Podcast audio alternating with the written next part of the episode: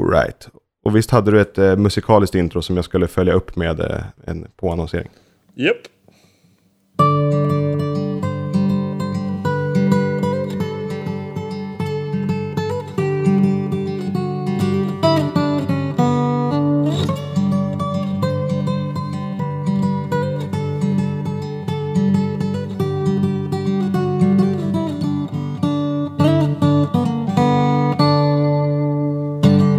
Howdy folks, we are back again, it's Gain It for Riffs, coming in with this uh, relaxed little intro here. I immediately hear that uh, Ole has brought out his acoustic guitar, which always uh, puts me in a good mood. It's a uh, high summer here in uh, in uh, in Europe and in Sweden. I had to open my balcony, so you might hear some ongoing traffic in my sleepy little suburb here, but uh, yeah, how are you doing, Ole? Great intro. Oh yeah, I'm doing good. Um, actually, I'm going to play both acoustic and electric today. So it's uh, both the riff guitar and the anti-riff guitar. I brought out both of them. And uh, indeed, it is summer still. Uh, but I feel it's uh, today it's heading towards a bit period of rain. Uh, all next week looks rainy, but um, who cares? Then I can sit uh, inside and practice guitar. Perfect.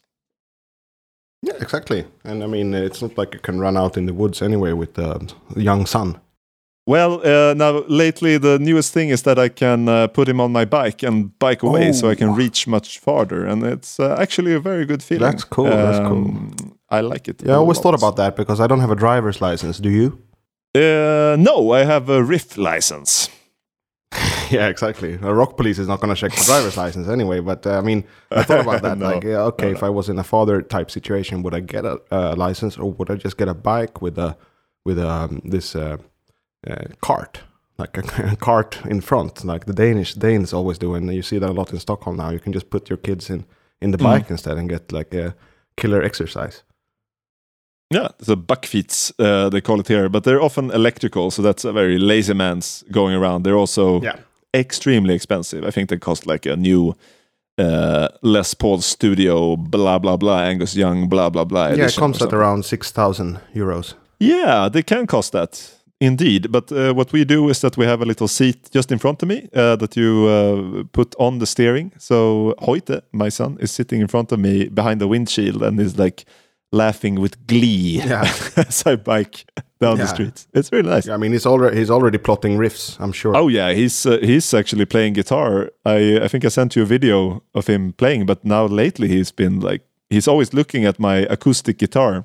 Yeah, it's a little nylon, and I I take it down and I put it on the floor, and he goes over and starts beating it, you know, like like like a drum. But then when he then he accidentally hit started hitting the strings, and he's like, oh, the strings, mm. and then he like you know. Uh, discovering sound, nicely. You know.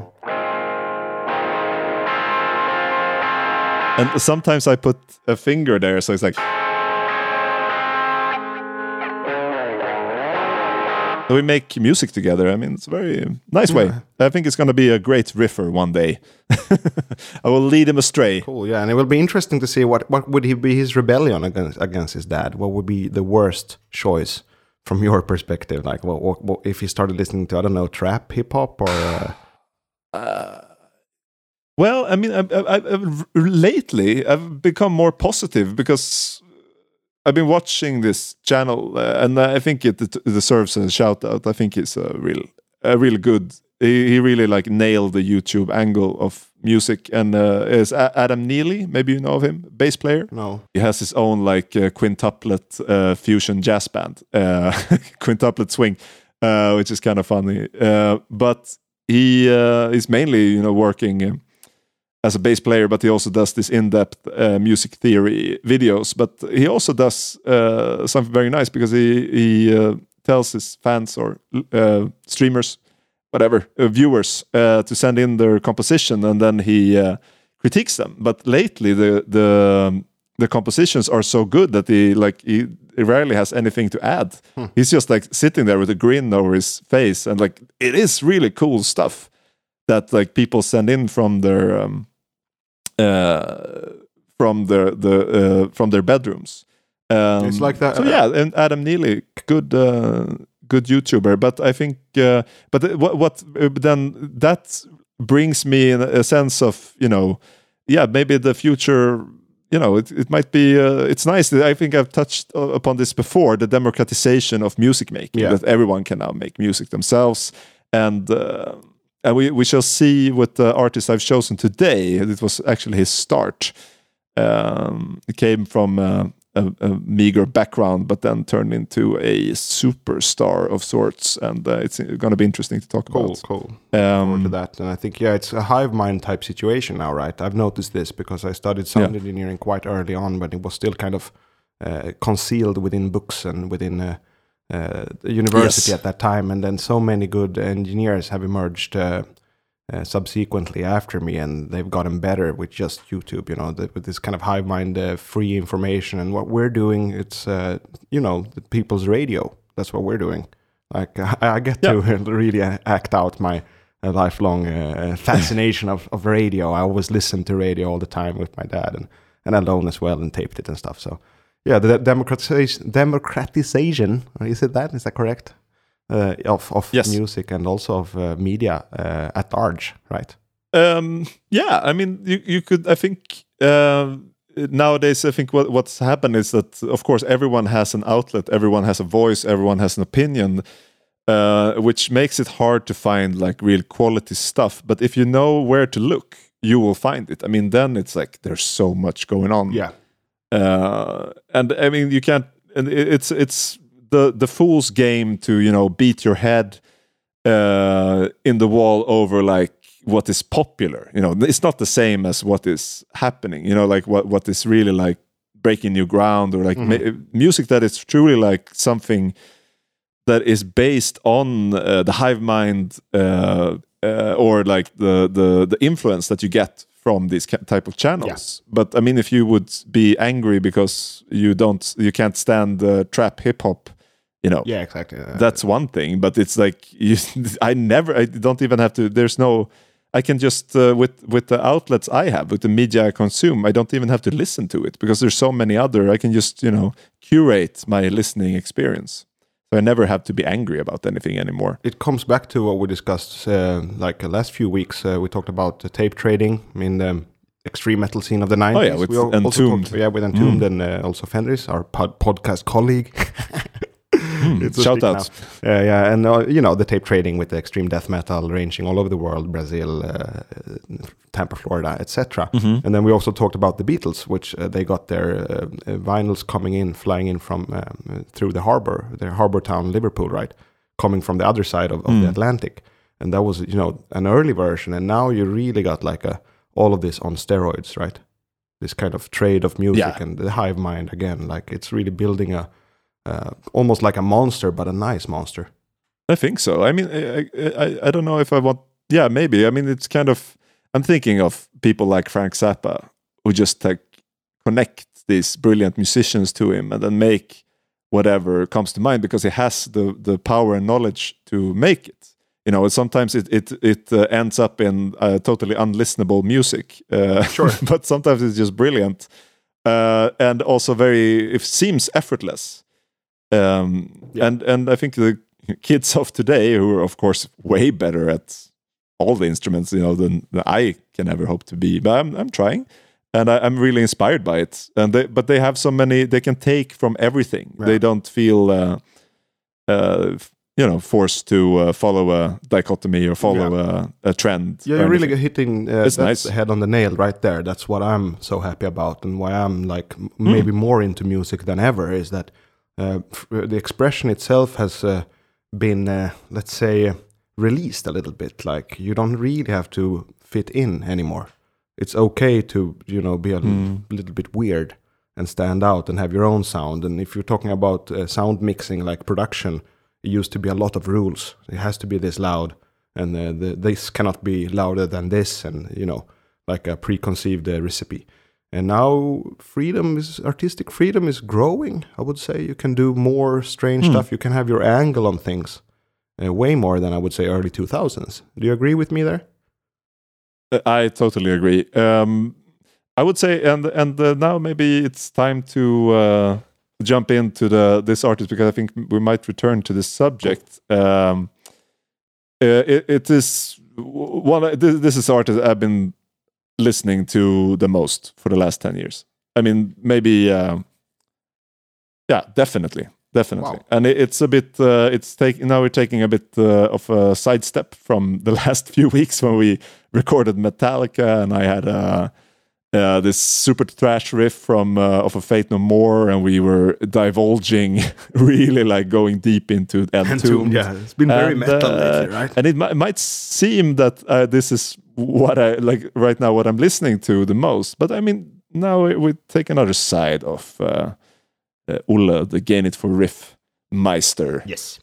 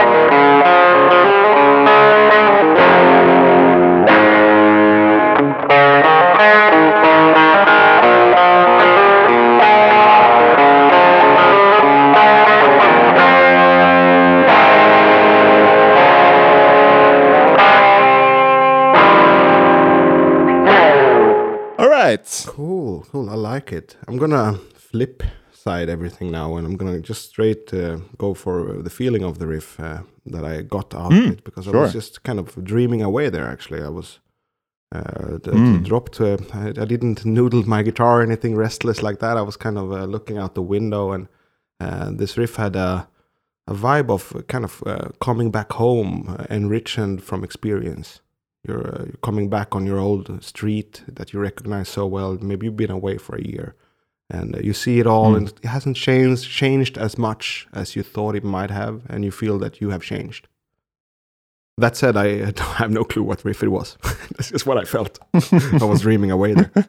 Hey, really, uh, really nice that you got that reaction, because it's uh, the exact reaction I get when I'm listening to his music. Uh, it's Kurt Vile. Oh, I know Kurt Vile.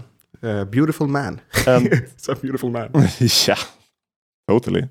Uh, it's the song Pretty Pimpin' from uh, the the album Believe I'm Going Down.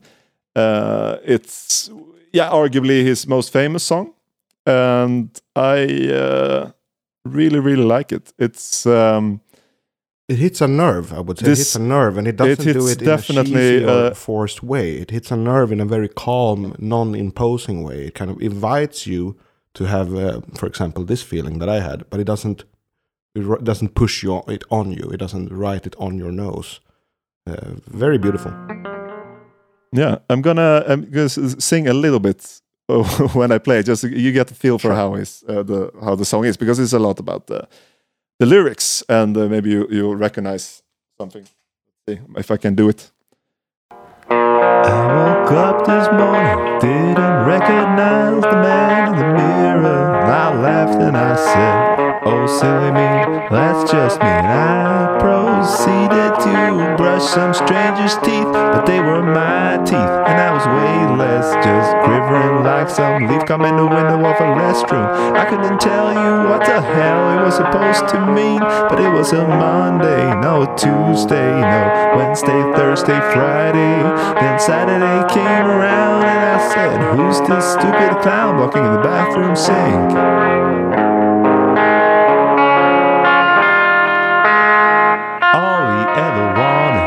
To be someone in life that was just like, all I want is to just have fun, live my life like a son of a gun. I could be one thousand miles away, but still mean what I say.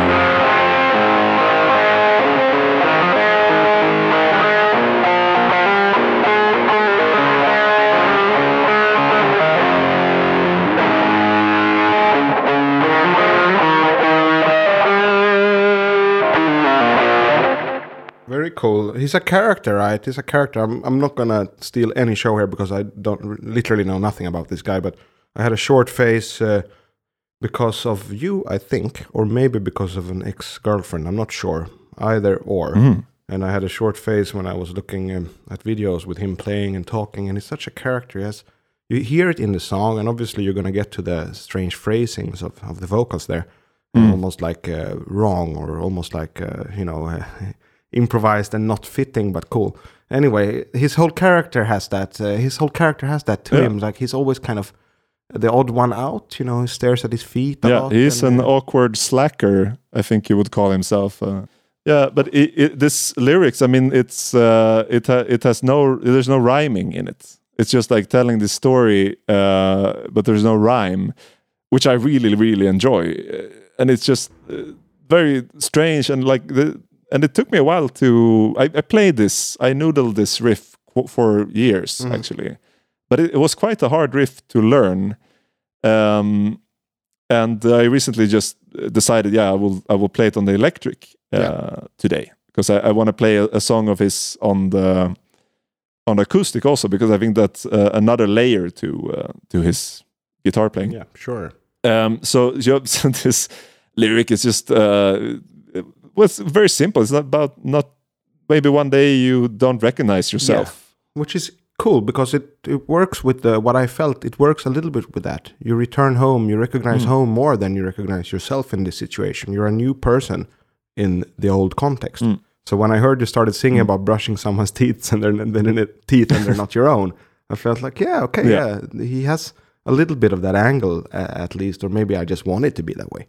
Yeah, and uh, he has many other songs that are just really um, well, describing this uh, sense of not knowing where to go. Um, yeah, and this riff, I mean, in itself is kind of this. Uh, of course, it's, it's kind of a banger. The song, it's really uh, when it's the whole song, the whole band. It's really adds these layers. Uh, it starts really himself, sort of.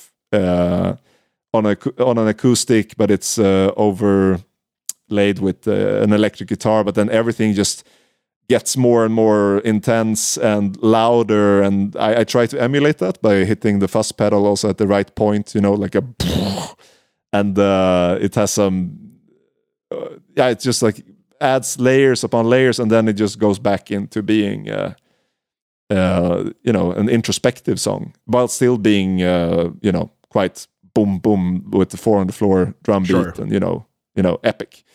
Um, but still, and then, but it counteracts this by having no rhymes and a very a strange a text that is like um, you you better know it. You know, if you know it, then you can sing along. But otherwise, it's very hard.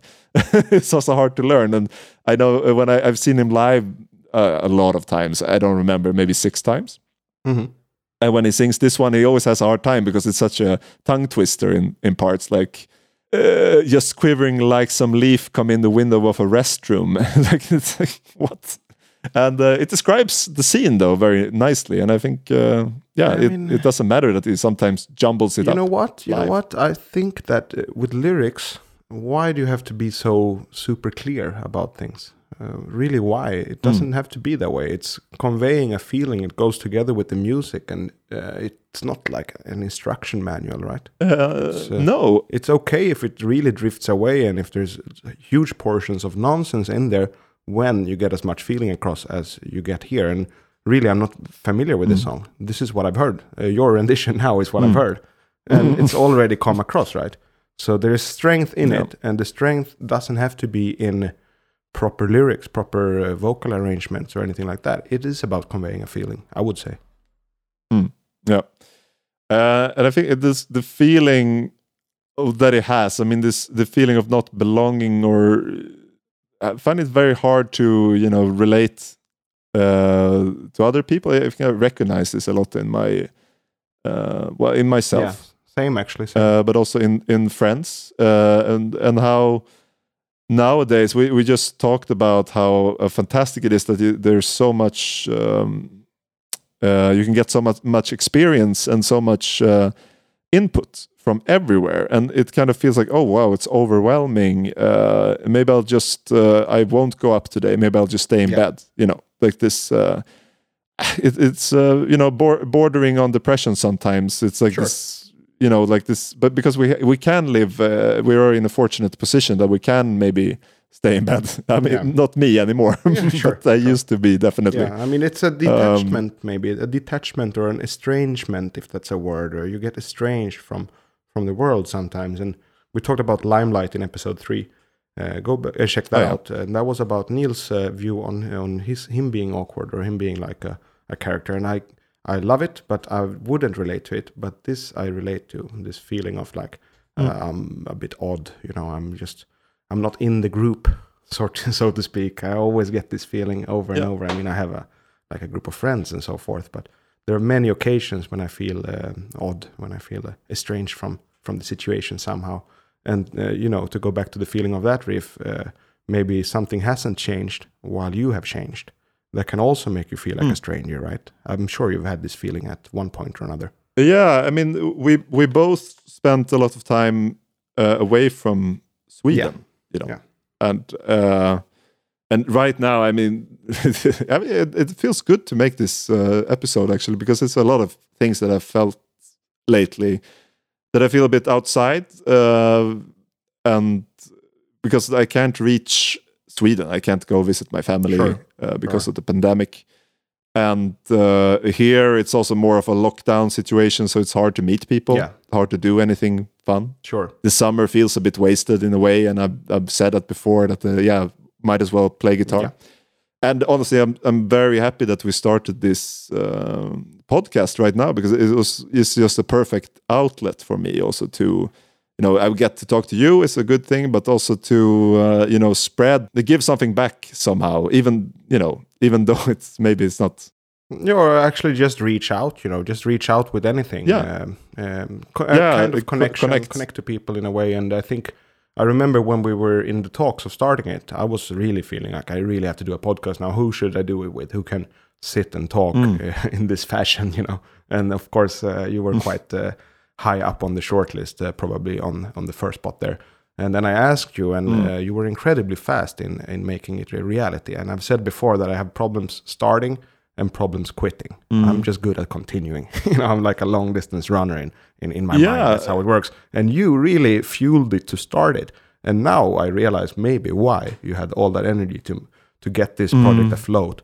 That it was something necessary. And now it's become a necessity in my life. Yeah, no, I agree. I mean, it was um, as fu- funny. I, I don't know. It was uh, back then. I, I was I had to cancel a lot of my jobs and uh, my shows that were coming up. Art shows yeah, yeah. that I, I wanted to make, and they yeah I couldn't do it. And I was like, I have to get something out. I have to get something out. What the fuck am I doing? I'm just sitting here doing nothing. And uh, and then I yeah then this came up, and I think this is just a, a perfect thing to do right now. And yeah, I think so too. Uh, but not to dwell too long on this, but I, I wanted to, um, uh, but but still stay on this uh, subject by sure. just presenting uh, another uh, riff of his. If you hear, you hear? Yep. I don't want to change, but I don't want to stay the same. I don't want to go, but I'm running. I don't want to work, but I don't want to sit around all day frowning. I don't want to give up, but I kind of want to lie down, but not sleep, just rest. Give me a break, how much does it really take to get my head out of here? Yeah, so um, there's a few things to speak about this uh, song, Peeping Tomboy. Uh, it's almost going back to uh, Bedouins and Nomads, Alter Bedouins and Nomads, Peeping Tomboy. yeah, uh, so it is, and then you have the it's quite nice uh, chorus. I've been searching, I don't know what for.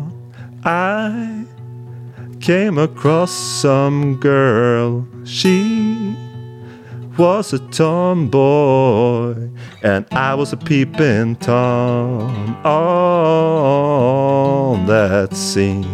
I was a peeping Tom, you know what I mean. you, you know what? I, I realize funny. something now. I'm gonna have to address, yeah. and it's just that mm. I've I don't like it when when people are uh, forcing themselves to come out as strange or as uh, freakish if they do it in a way that is annoying to me. Maybe too clownish, like oh, look at me, mm. I'm crazy. Oh, oh. You know, like trying to steal the attention. Mm. Uh, I can be annoyed by that, but what I love so much about this tone here, and it, I'm quite new to it again, mm. but what I like so much is that he addresses the fact that he's a freak in such a calm manner.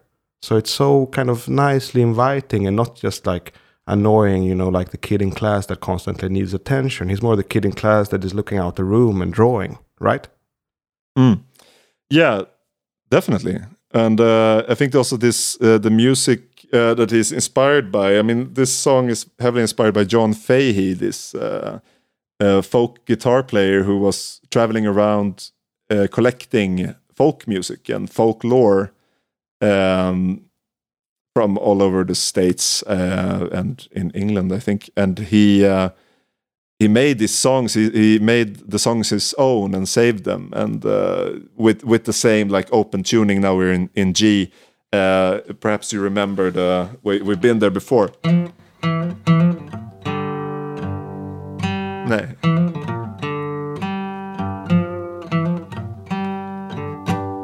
Uh, a long time ago, we were talking Beautiful about riff. Allman Brothers. Yeah. I mean, Come and Go Blues. I've listened to it since then. Beautiful song.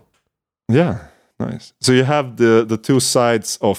Um, I would say of Kurt Vile, it's the, the inspiration that it's more maybe, um, b- I would say Bob Dylan uh, and John Fahey. And then you have like Tom Petty, Neil Young, uh, Pavement, also similar, yeah. like eighties band that sounds similar. Yeah.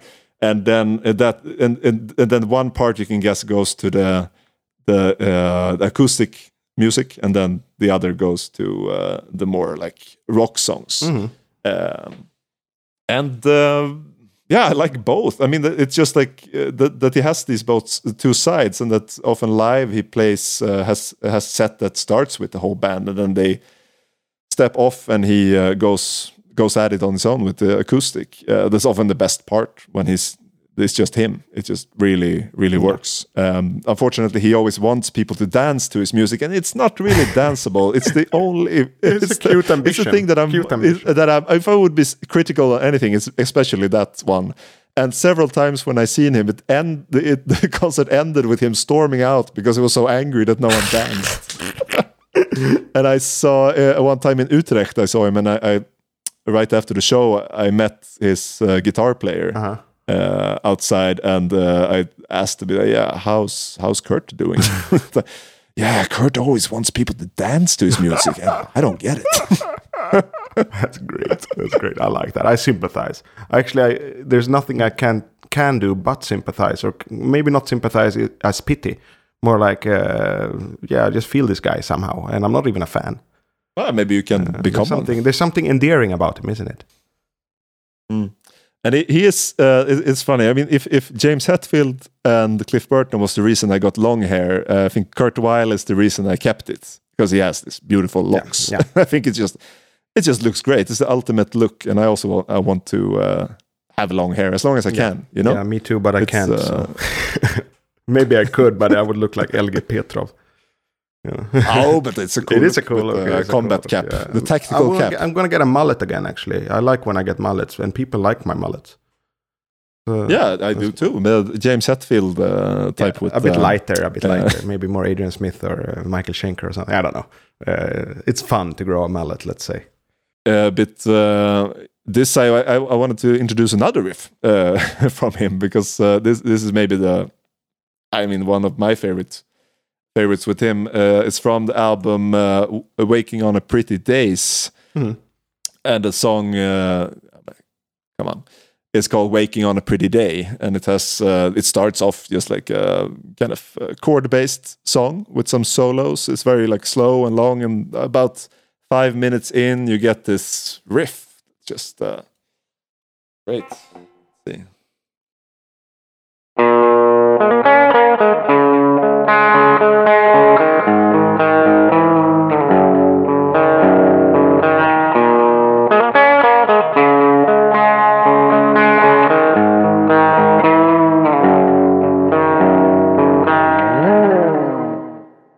Yeah, I mean, it's very nice. Uh, yeah, very nice. Yeah. What, uh, my mind started like uh, going into all different directions now, and I wanted to ask you, like, yeah. uh, if you go back to say sixth grade or fifth grade, were you like a weird mm. kid? What would you say? Um, in sixth grade, um, I think I was always uh, I was I wasn't trying to be weird, but I was uh, you know I was a bit on the outside. I had my friends, but I. You know, it wasn't popular, uh, and I was listening to Metallica when it was the most like out thing to do, like the most yeah. uncool thing to yeah. do. So I was uh, saving my hair, but it didn't go very well, and I cut it off, and then it took me a while until I uh, dared to, you yeah. know, save it out again. And I was living in my own mind. You know, I was sitting at home. You you were describing it a bit, uh, uh, drawing a lot. Yeah. Um, Staying home on Friday nights when people were, or my friends were getting drunk, you know, I didn't even realize that that was going on. Oh, really, really, because when we uh, met, we were heavy drinkers. Yeah, but I just started then, mm. and I went, I totally like went in for all the time that I missed. Yeah, once, let's make up for this. Probably not so healthy. Yeah, I mean, it's been similar for uh, me actually. I started not late with the drinking, but uh, it was very spare, sparse in the beginning. I drank maybe once or twice a year. And then it got going during high school, as it does. And and mm. for any other drug escapades, they're all past twenty-two, twenty-three. I've started really late with mm. the, the kind of, I guess, party lifestyle. But uh, yeah, mm. I mean, uh, I think when I started sixth grade, I was at my weirdest. That's why I asked. And uh, we found that okay, little yeah. group of uh, metal guys. And it really, it's the only time in my life that I latched onto an identity. And it felt like mm. quite a... effortless to do. Like I felt that I was already sure. like a metalhead before I actually figured out that I was a metalhead. So it was the first time that mm. I, something felt natural to me, like an in-group. Otherwise I felt ah, a bit of a strange kid probably, but still with friends, yeah. still social. Yeah, I mean, but I think um, um, Kurt Vile has a si- similar uh, uh, this uh, also like an outsider aura. I mean, his, his story is that he um, Uh, well, he didn't. He, he has well, he has A D D, uh, um, and he, it's very like uh, kind of shaped him how he uh, his early life, how he he decided not to go to college or he couldn't get in, so he got a job as a forklift driver, which was like as far away from his, you know his ideas of what he wanted to do. He wanted to make music, and he found found himself very stuck and lost. Um, And uh, yeah, he's from Philadelphia, so he had moved to Boston to try to do something, and he then ended up with a menial, you know, fact, uh, this kind of job with the forklift I driver. Uh, but then he moved back to Philadelphia, and he met, um, he became friends with uh, Adam uh, Grunier. Oh, I can't pronounce his last name, but the he, the, the now singer of uh, War on Drugs, which mm-hmm. uh, Kurt Vile and uh, Adam started together. Uh, that became their first band. And uh, and they were both like inspired by uh, the very particular uh, Dylan thing uh, that he does uh, in some video that they found. That he's just sitting backstage and he's playing uh, some song, but he's just playing like.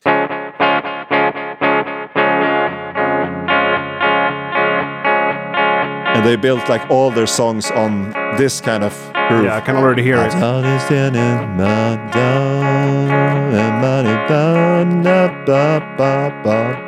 You know, this kind of Red Eyes stuff. Has a similar too, but more maybe more um, laid back or um, a little bit softer. But uh, Red Eyes, uh, I remember I listened mm. to a ton around two thousand nine.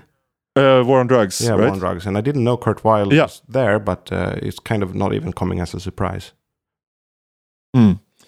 Uh, and I, I like them as well, uh, but they they parted ways when. Uh, Uh, Kurt Vile, he had make, made all these uh, bedroom recordings, and he started releasing them as, uh, uh, yeah, uh, what do you say, uh, compilation tapes. Uh, what the hip hop kids do these days, uh, yeah, uh, you I know. Um, and uh, And they kind of took off, and uh, he decided to do his own thing and become uh, uh, an artist on his own. So they kind of parted ways amicably, not as enemies. Um, and yeah, then he, he started, you know, he released album after album. I really like these early ones that are home recordings and full of, you know, a lot of...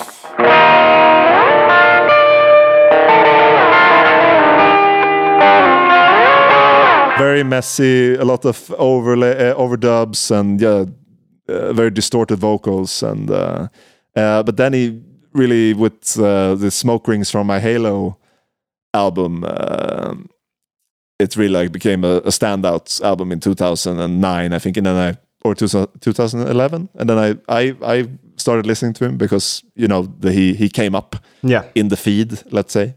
And since then, I've just uh, haven't stopped. Yeah, I remember you put a Kurt Vile sticker on your MacBook.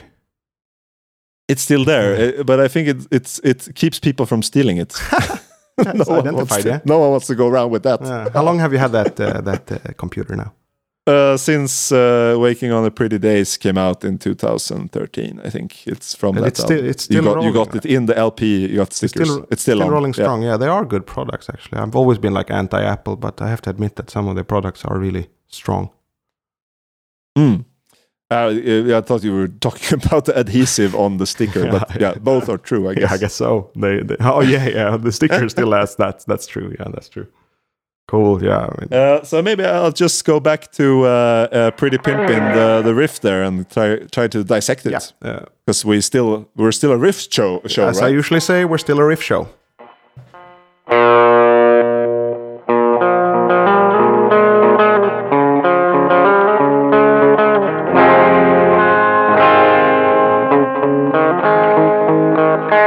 Do you have this? Um, Uh, A chord is building from uh,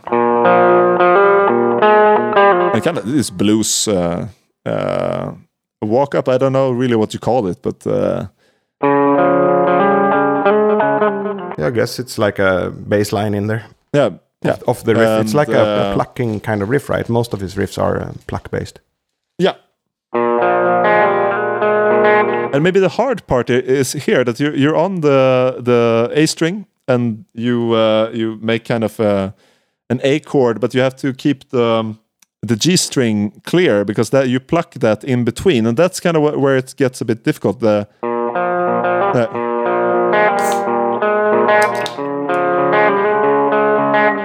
you hear that uh, uh, this yeah this one this open G string that you you can't you have to get it in there for it to work, um, and then it just goes to a um, an E. And a G, and that is very nice. Beautiful. Turn around. So hard and, for uh, me to think about this theoretically. Sim- it's just a get an it's an emotional sound. That's just what it is, really. Actually, yeah. I mean, yeah. um, I'm listening now and taking small mental notes, but still my mind is wandering. It has this effect on me.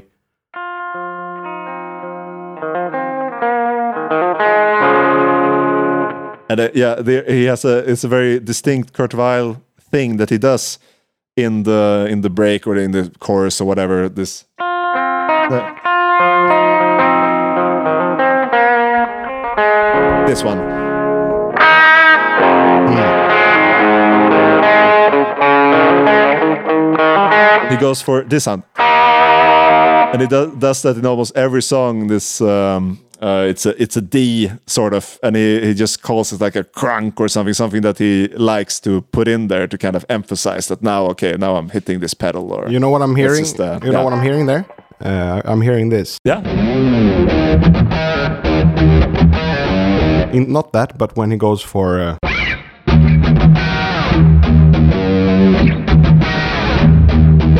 Yeah.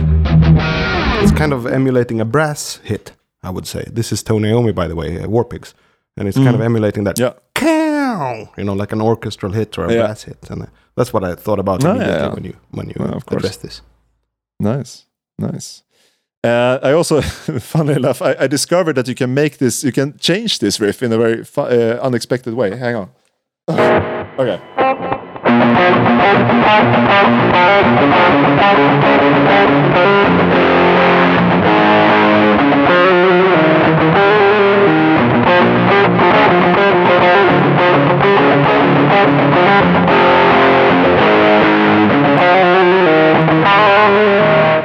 It's some kind of Judas Priest. I think that may be why I like this riff so much, because hidden in it is this Iron Maiden riff. That totally yeah. sounded like maybe yeah, the best it, song in a while. Yeah. yeah I'm uh, I'm, uh, ext- I'm ecstatic. I'm ecstatic. It's awesome. Nice. Cool. It's like it has. Cool. Do- I think it's Dorian. Yeah, it, it, it must be Dorian mode. You know, again with. Uh, mm.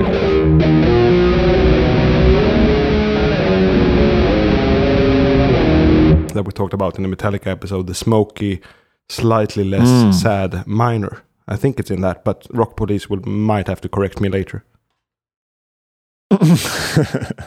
yeah, it's a it's a killer riff. I mean, it, it really shows there. And uh, when I was playing yesterday, I was like, oh wait, what if I do this? I just watched a video with um, uh, the guitarist from uh, the new guitarist of Judas Priest, while he was showing like Painkiller and this kind of stuff. And I was like, oh wait, maybe if I play it like this. Yeah, yeah, exactly. Judas Priest. It's just yeah.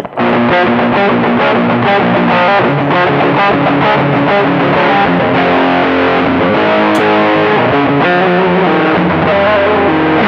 It's awesome. It just really like shows that it's a good it's a it's, it's a good riff, because yeah. you can just translate it effortlessly. Exactly. We talked about Beatles uh, last week, and uh, famously they did that a lot in the studio. Let's do a reggae version of the song. Let's do a uh, big band version of the song. You know, different arrangements to try and find uh, the right one. And if it's a good song, you can do this, right? You can change the appearance or a skin of it, and this is really cool. We have to record mm. this. This must be recorded. Yeah, I mean, I'm not going oh, to promise the a listener. Pretty Pimpin'. I'm not going to uh, promise cover. the listener that it's going to be the outro of the episode or anything, because it may not happen that quickly. But this needs to be recorded no. in a heavy metal version. It has to happen.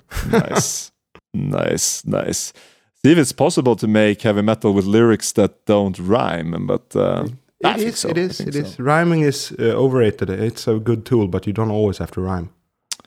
You know what? I agree. Uh, in the uh, during the classical, uh, in the antique era, during the Roman times and the Greek uh, times, the poetry didn't rhyme. It was built on the uh, the flow, rather. Yeah. You know, on on this. Um, uh, it's called um, measures, right? Oh God, like measures or uh, word measures or. Uh, yeah, the measures. Exactly. Thank you. Thank you. Uh, so it's. Uh, built on that instead, that it would uh, flow rather than rhyme, and rhyme was considered, you know, uh, less than uh, less than good, you know, like something very um, well, let's say um, uh, something uh, stupid, vulgar, vulgar, vulgar, that's the word, yeah, vulgar, a vulgar display of uh, inferiority.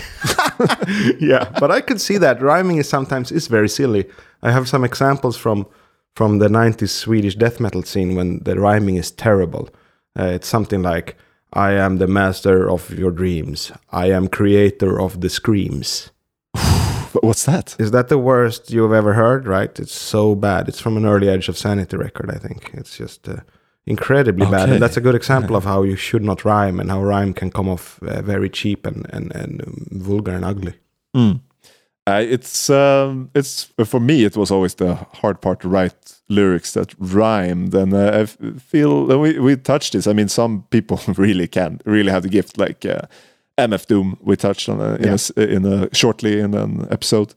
Uh, hope we return there. I mean, even even dudes like Eminem, Marshall Mathers is an incredible uh, rhyme mm. man. He could take these things like someone told, someone said like uh, you can't rhyme on orange. You've heard that, right? Uh, no, I haven't. I haven't. No, Tell it's us. like a, a thing you say. Like it's hard to rhyme on orange because yeah. it's a hard man. And he sure. just takes that and just like makes a, a verse completely based on rhyming of orange. You know, he's like, no, it's not even true. You can do it like this and you can do it like that. And he alternates the rhymes slightly, right?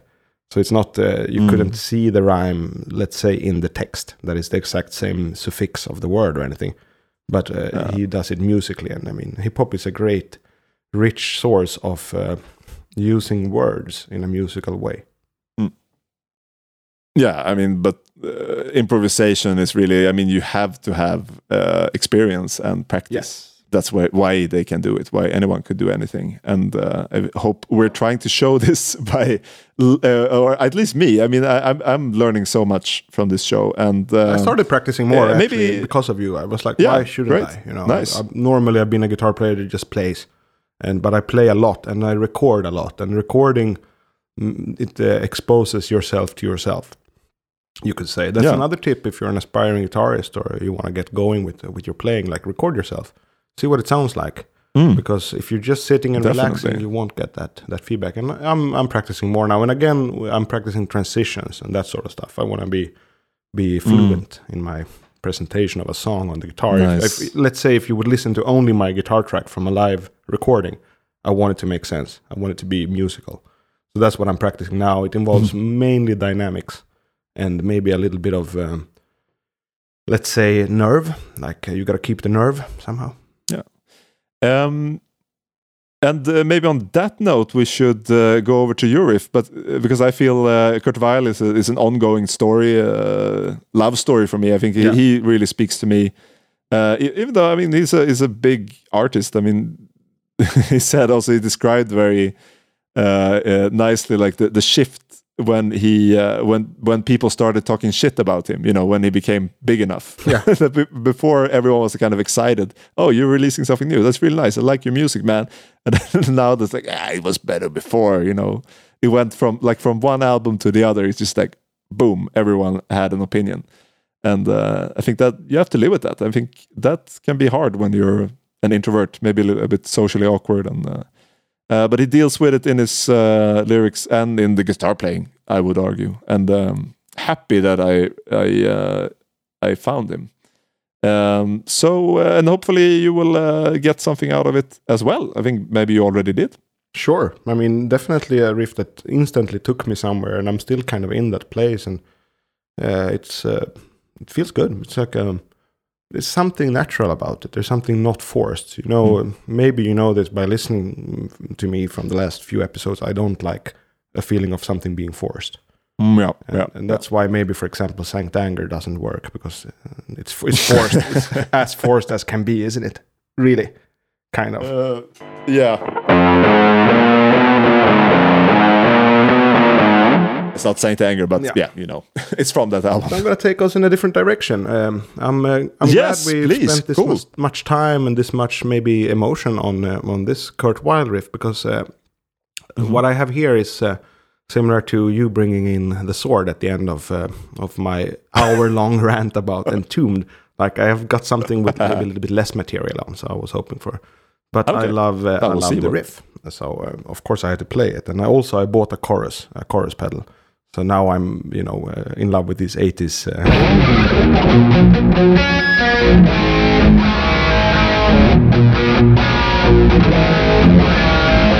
It's a lush tone, you know. I, I like the eighties stuff. And uh, was that the riff? No, it's not the riff. It's the tone.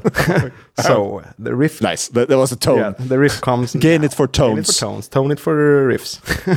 So it goes like this.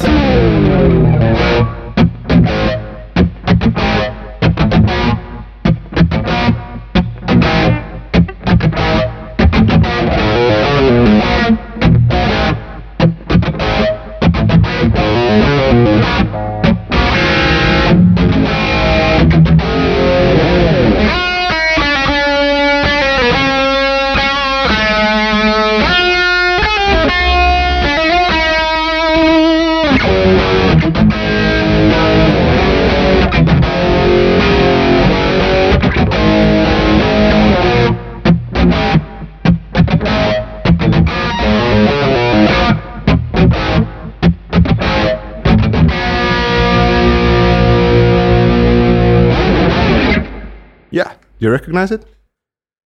Nice. I recognize it, but I can't. Uh, I I don't remember the song or the artist. Or artist. Okay, I'm gonna play another lick from another song, very okay. closely related. But I'm, I, I mean, it's very close. It's on, you know, the tip of my tongue. Yeah. But uh, yeah, please, please. Okay, some heavy bands here.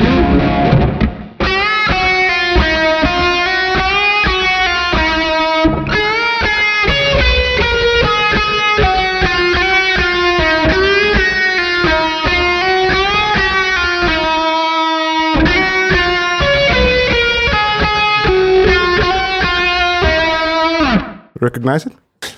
Yes, but uh, I'm drawing a blank. Uh, I think you have to end this uh, yeah. torture. Yeah, I should. It's uh, F-Zero. Uh, we're back in a video game land again.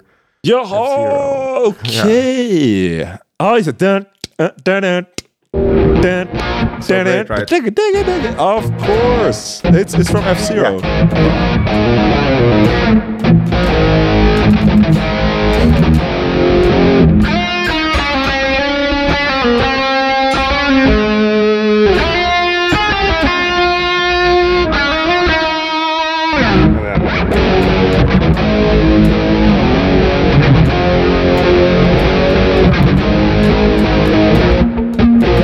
Yeah, right, it's a rocking soundtrack again.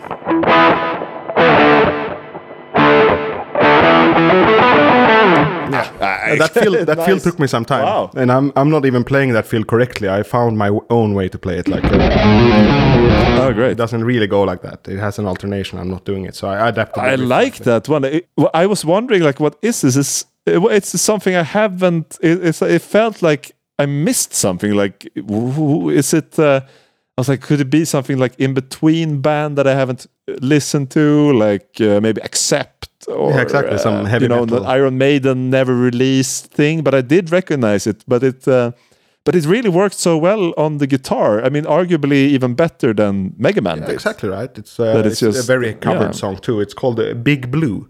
This song, Big Blue, and it's from the original game. The original Super N E S game was released in nineteen ninety, so not long after. Yeah. Um, Mega Man uh, eighty-eight, and uh, okay, it's, uh, okay. Yeah. Nintendo original game as far as I know. Uh, I mainly play. I played it actually. I, I'll get back to when how I got introduced to it. But the uh, song is called Big Blue. It's a stage, one of the maps you could play, and it also has a very funny title. From it sounds very Japanese. It's called Decide in the Eyes. Okay, so you maybe you, you understand what they're trying to say, right? Dedication, I think they're talking about, or you know, motivation in the uh-huh. eyes. You know, some, you know, you could imagine this racer in, yeah, dear listener, F-Zero is like a futuristic racing game. You're racing these super mm, speed yeah. hovercrafts in uh, uh, ungodly speeds on uh, like uh, intergalactic uh, race courses. Distant planets. It was uh, also came out before Super Mario Kart. Uh, not a precursor, but it was released before uh, that. Uh, Huge game, and uh, I think F-Zero, it sold a lot because it was one of the first games on a on a console, but it wasn't that big of success.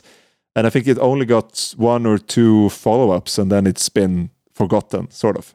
Uh, in a way, it was uh, resurrected with uh, Wipe, Wipeout, this uh, su- super popular title that uh, came with the PlayStation in ninety-five that kind of just... was so cool with music from the Chemical Brothers and uh, you know, all this kind of um, ele- electronic music uh, that won over the crowds and made that like the one of the biggest consoles ever. But it's very like based on the same formula as F-Zero. Yeah, exactly, and uh, also kind of uh, um, famous for its music, right? You mentioned uh, Chemical Brothers and uh, yeah, yeah, Wipeout, yeah, for sure. Uh, And F-Zero, it's, you know, then there, I don't know if it's um, uh, who made the music, if it's uh, the Koji Kondo or someone else. Actually, no. I did, uh, I had to do a minimal research. All our research is Wikipedia, by the way, if you haven't figured it out. I mean, not maybe not yours. I'm speaking for myself here. uh, but yeah, well, it's, some are. Uh, the, like, you want to get something right. But I mean, I, I often rely on stuff that I know, you yeah. know, or picked up during, that makes for a more fun experience. Anyway, Taro Bando and uh, Hajime Wakai. Mm-hmm. Is uh, what I read, okay. and uh, these two guys have composed. A, it's a quite big soundtrack, and there's some funny songs on here that we're gonna get into. I'm gonna send you as well a link to one to see if you can pe- find where they stole it from, because we're back in this situation again with Doom and After All, which is funny, you know. It's mm-hmm. a continuing thing with the video game soundtracks being lifted off uh, heavy metal tunes. So I'm gonna show you an example of that in a while. But yeah, uh, yeah F-Zero, my connection to it was that. Uh, Uh, when I was uh, maybe, it's, it's released in nineteen ninety, so it could have, could have been uh, uh, very early, but I don't remember. I, anyway, I had a fever. I was uh, home from school, sick. And uh, we had a video uh, video V H S rental uh, okay. shop in, in the in the vicinity. So, you know, what are you going to do all day when you're home? And, and we went and uh, rented sometimes movies, but most often actually uh, games. because you could rent mm. a game for twenty-four uh, hours or, or more. Yeah. And I remember yeah. renting F-Zero, and I remember the futuristic racing kind of being in a fruitful marriage with my fever. You know? So I was like, we lost. yeah, it was yeah. almost like a psychedelic experience playing this game. And like,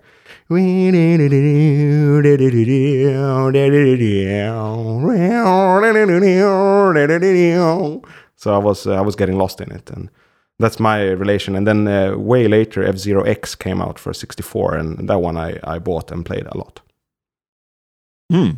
Uh, maybe there were only two games. I, I was uh, thinking there were three. Uh, let's uh, see, three games. I think it's only two, I right? I looked this up too, uh, uh, but she's. I did. Uh, let's well, see. It I, doesn't I think really I have matter. Info here. Uh, it's actually a few games, but I think uh, F-Zero and F-Zero X are in bold. I guess they are the main ones from ninety and ninety-eight. Mm. And then uh, yeah. I think all the rest are Japan only. Uh, F-Zero X Grand Prix, F-Zero Grand... No, F-Zero Grand Prix, F-Zero Grand Prix two, F-Zero X Expansion Kit, F-Zero Maximum Velocity, F-Zero Legend. Yeah. You know, I've never heard of these before. So uh, let's keep it no. simple. F-Zero on S N E S, on Super Nintendo in ninety, and then on N sixty-four in ninety-eight, which is a long time ago, man. It's a long time ago. Yeah. I don't think. I think there's a F-Zero G X on the GameCube also, but uh, I might yeah, there's G X here, two thousand three. So it must be yeah. that one. Yeah, and, uh, uh, that's the last mainline uh, F-Zero yeah. game. But the uh, one of the characters are in, is in Super Smash Brothers, the Captain Falcon. Oh yeah, yeah, Captain uh, Falcon. And, yeah, he became a meme with his Falcon punch. yeah. And attack. as we as we always say, it's a riff show. So let's look at this riff because it's a beautiful riff. Oh yeah, it's, please, in B minor. Please. I'm half a step tuned down now, and that has nothing to do with this song. It's just that the guitar that sounded best for this is set up that way. So live with that. Uh, I'm gonna speak like if I wasn't. And it starts on a B minor, but just the power chord, so a B power chord. Second fret, and you know the power chord thing uh, on the fifth string. And then in, over to A, which is this kind of rocking cadence, like, right? And back to B. Simple. And then the fill, which I'm not correctly playing, but I play it like this. Kind of like an Iron Maiden riff. It's almost like that. Yeah. And uh, after a while, they add the, the full chords of B and uh, B minor and A major, so you get the, like the full color, and then and that's just eighties uh, vibe for me, you know, when you go guitar hero feeling, and I, I love that kind of stuff, yeah, you, which you may know by now. And then they go into this lead as they as they always do, and I have never dissected it before, so I'm gonna try in real time now. Okay. And see if uh, if I'm probably gonna be uh, faulty of a few misdemeanors later. Rock police will have to sort that out. But it starts on uh, on um, F sharp, the the lead. So it has that kind of uh, F sharp down to E, and then you have the B minor triad. With that uh, A in the bottom, so standard minor stuff, and then uh, it goes al- always with some quirk, right? So they come up to the there. They put another note in, which I suspect is the same modal change as in Mega Man. A flat in there. Uh, Is it a blue note or not? What would A flat be in B minor? I'm just going to have to but think. But it sounds so... Oh, it's Dorian. Uh, it sounds yeah, it's a Dorian bit, uh, It's always Dorian when things get cool. Okay. Like, uh, your whole riff there was probably Dorian, but I'm, I'm not going to be held accountable to that. And same switch in uh, in Doctor Wile's stage one, so... kind of opens up the sound, right? When you leave minor, it mm. kind of makes it even more heroic. Sounds a bit... It uh, sounded a bit like, if I may interject... Sure. Uh, the Jurassic Park. Yeah, very soundtrack, right? And then it's, uh, it it finally ends on uh, on D mi- D major, completely pure. And then comes like these super mm. fast arpeggios, and I was tactical there and went down for the power chords, right? I can't play that stuff. You know, it's it's insane. Yeah, but no, no, neither could they. They yeah, just programmed. Uh, programmed yeah. So I, I go into.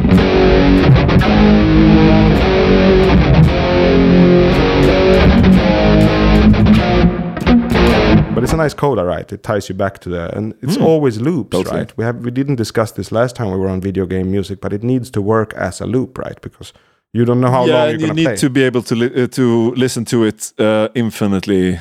Uh, you know, because there are a limited amount of songs on these uh, in these games, and uh, they're looping all the time. And uh, you, it, the worst sin as a composer, a video game composer, is that the audience would get sick yeah. of your uh, music and stop playing because of that. That would be sure. terrible. And the other song I was on is the is as famous, if not even more, Mute City. Cool name, right? Mute City. Yeah. And it's the.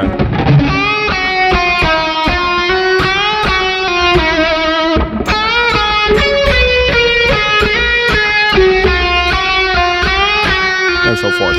Also a loop, and it's more traditional, I guess. Uh, Big Blue is slightly cooler, I think. It has more of a vibe, and I'd like to kind of pass the ball over to you. What do you feel when you hear down, down, down, as well as the lead after? What, what, what kind of feelings are invoked? Uh, I mean, I was really thinking about, okay, which lost eighties band is this? Sure, you know, maybe it's an, uh, a late Neon Rose album. Who knows? Uh, yeah.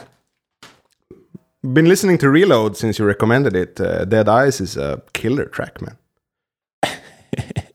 Anyway, the feel. Uh, uh, the feel. I, I think uh, there is some ep- epic feeling, you know. But there's also this. Um, I think because of that uh, modal change that you uh, highlight, there is uh, like this aspect of maybe not making it. You know, you're on. Ah. Maybe you, you climb Mount Everest, but now you're going down, and that's actually when most people die. Mm, uh, yeah.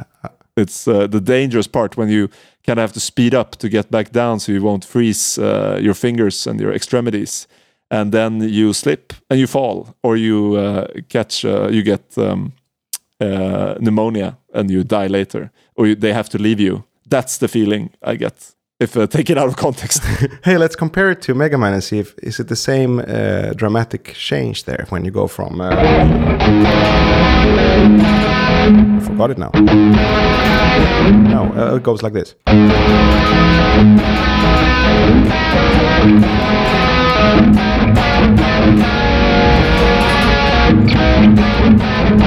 comes the change.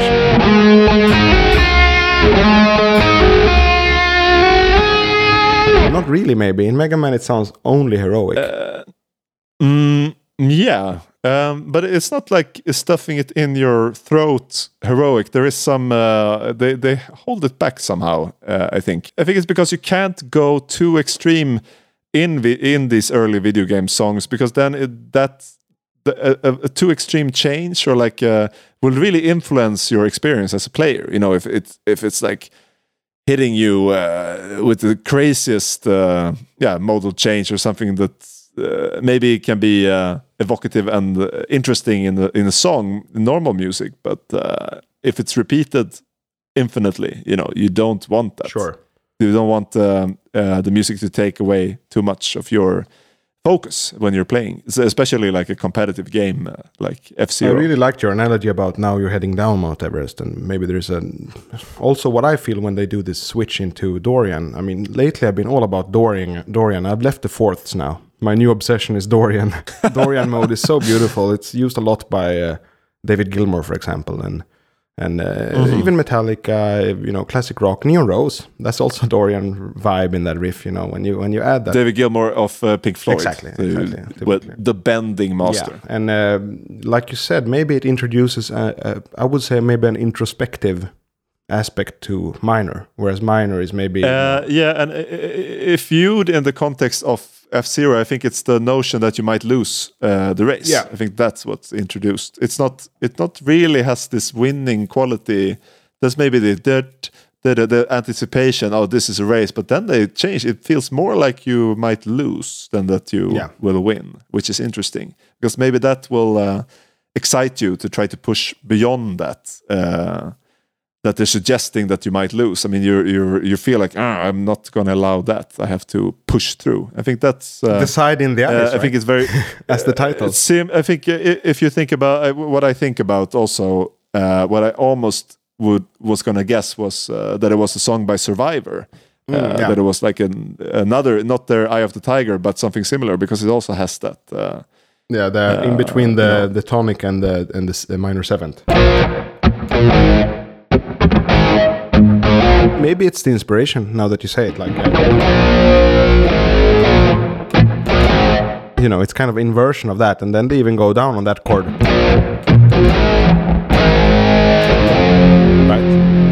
The yeah. same way, and Eye of the Tiger, I immediately think of. I used to throw these uh, birthday parties when I was younger, and I remember once I booked you as an artist. I usually I would book friends as artists and just give them infinite. Uh, oh free yeah, bar. yeah, yeah, free bar sure. was the was the that was the pay. And I remember you did a very nice mm-hmm. rendition of, of Eye of the Tiger uh, with an acoustic guitar. Eye of the Tiger. I didn't play Eye of Eye of the Tiger. Okay. I played the uh, thirty-nine by uh, Queen. Okay, I was quite sure you played like Eye of the Tiger, but you mode shifted uh, it. Well, I played I played two of my own compositions. Okay. Uh, also. Oh yeah, one of them had uh, maybe the vibe of that. I, I'm I'm not sure. It's been years. It's been decades. I've tried since to remember actually what I played, but I don't remember. And I, I remember I was very happy about uh, the, the the arrangement, but since then I yeah. yeah I totally lost it. I tried several times to evoke it.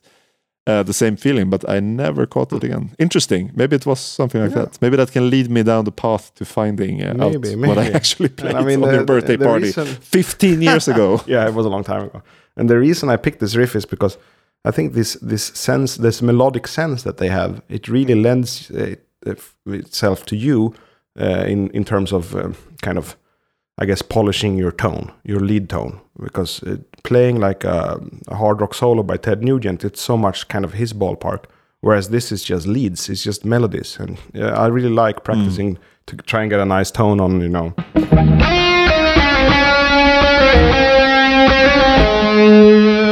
Get some vibrato in there, some slides, you know. I, actually, uh, this is this was another song of Kurt Vile that I uh, I didn't play, but uh, it's something like this.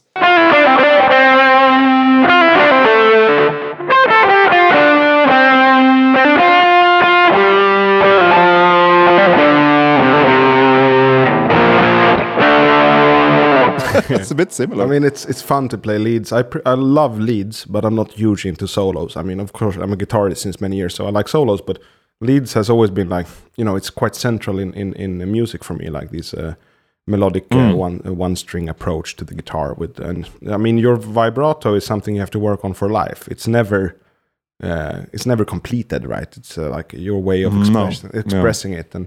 One of the guys that I was impressed by was... Oh, you, you mean, uh, not, not uh, well, you mean me, but uh, you, as you as in uh, g- general. Exactly. You, no, yeah, right? not all, uh, any, any, no, like, anyone. Hey, I felt really, like, I feel really awkward now, really socially awkward. I better write some lyrics about that. No, I was, that doesn't I was rhyme. The general, uh, general guitarist, that vibrato is ah, okay. your expression, and it's always going to be in the works. It's never, like, completed. And some guys, they just skip vibrato, and I, I, I quite like those guys, but... I can't do that. I have to aim for a, uh, maybe a wider vibrato. Usually they sound good if you go wide and slow. So like you start vibrating after a while. First you just pick the note and then get some excitement in there before the next one. Mm. So whoa, whoa, whoa, whoa, whoa, whoa. It's just fun to play. I think those guys write incredibly nice melodies and. With those little touches of modal shifts, it's exciting, right? Mm. Yeah, I mean, it's uh, it's really like purposeful uh, music that is purposefully made to elicit emotions of, uh, you know, the sense of uh, you have to make it, you might fail, yeah. uh, but what if you make it? That's oh, you have to go like beyond yourself, and I think that's what it evokes. Yeah, and with the title, which they is still wrong, it's uh, Japan English, uh, decide in the eyes, but uh, it's determination in the eyes. That's what they mean, right? Determination. And it's yeah. exactly what you just described. Mm. Like, okay, yeah, determined to do this, you know. And racing games are fun. So I have a clip uh, that I want to yeah. want to send you from okay. F-Zero X soundtrack because uh, uh. I'm hoping that you will get which song they nicked this from uh, because it's yes. a very funny theft and it goes back to what we talked about with After All in Doom, for example. Okay.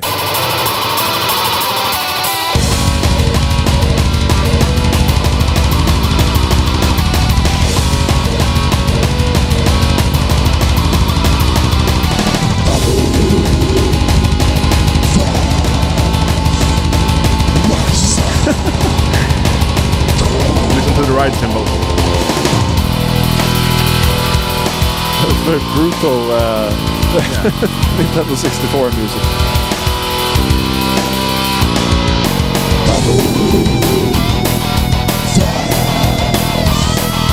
Well, it sounds a bit like Slayer, maybe, but uh, listen to this riff. Sure, this riff.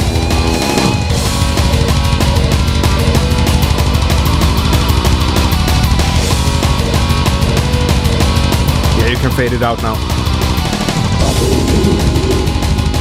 Uh, but, but the, it was a really like black metal-ish. Yeah, and in one of our episodes that we couldn't release because of some technical issues and, and things, it was an uh, early recording. I think I, it I, sounds like uh, Satyricon. Yeah, you brought Satyricon and I brought Carcass, and it's exactly Carcass Heartwork uh, uh, in this song. Like okay, yeah.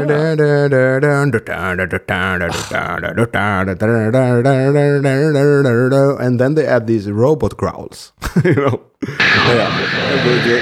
It's funny. It, it really sounds terrible uh, that the chip is not made for uh, vocals. No, no. Really but it's funny that they completely oof. Lifted the Carcass Heartwork for the devil devil stage. Uh, yeah, it's a, it's a bit of a surprise, I must say. And as usual, you know, you have nothing on these guys, so it's just a, a riff and no. a game, and uh, I would say a great game and a great riff. Yeah, I agree. And it kind of fits in nicely as a kind of mood, mood change after uh, Kurt Vile, right? It's quite far away mm. in terms of expression. Yeah. Uh, all right. Uh, I want to thank you, dear listener. We want to thank you from the bottom of our hearts for uh, dealing with us in this episode. It was really interesting to talk. Uh, it was nice for me also to uh, express how important I find this uh, hour Uh, sure, sure. So it's getting longer and longer uh, that we spend together uh, making this show. It's re- super nice. I'm evolving as a guitar player, and I'm finding lo- finding loads of new music. It's really great. Yeah, and maybe interconnecting music that we already knew, and you know, finding new interconnections, and uh, you know, it's just mapping out, I guess, uh, riffdom. For sure, gain it for riffs. Your show about riffs. Uh, you know this, so we can cut it out, but listen to us next week for more riffs. More riffs every Wednesday. Every Wednesday we're going to be there with new riffs. It's reliable. It's Gain It For Riffs. All right. I'm going to play us out.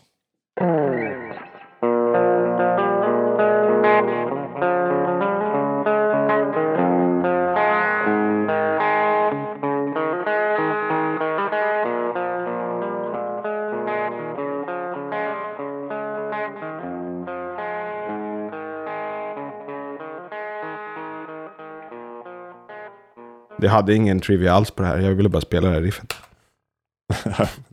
Det är lugnt. Gain it for riffs!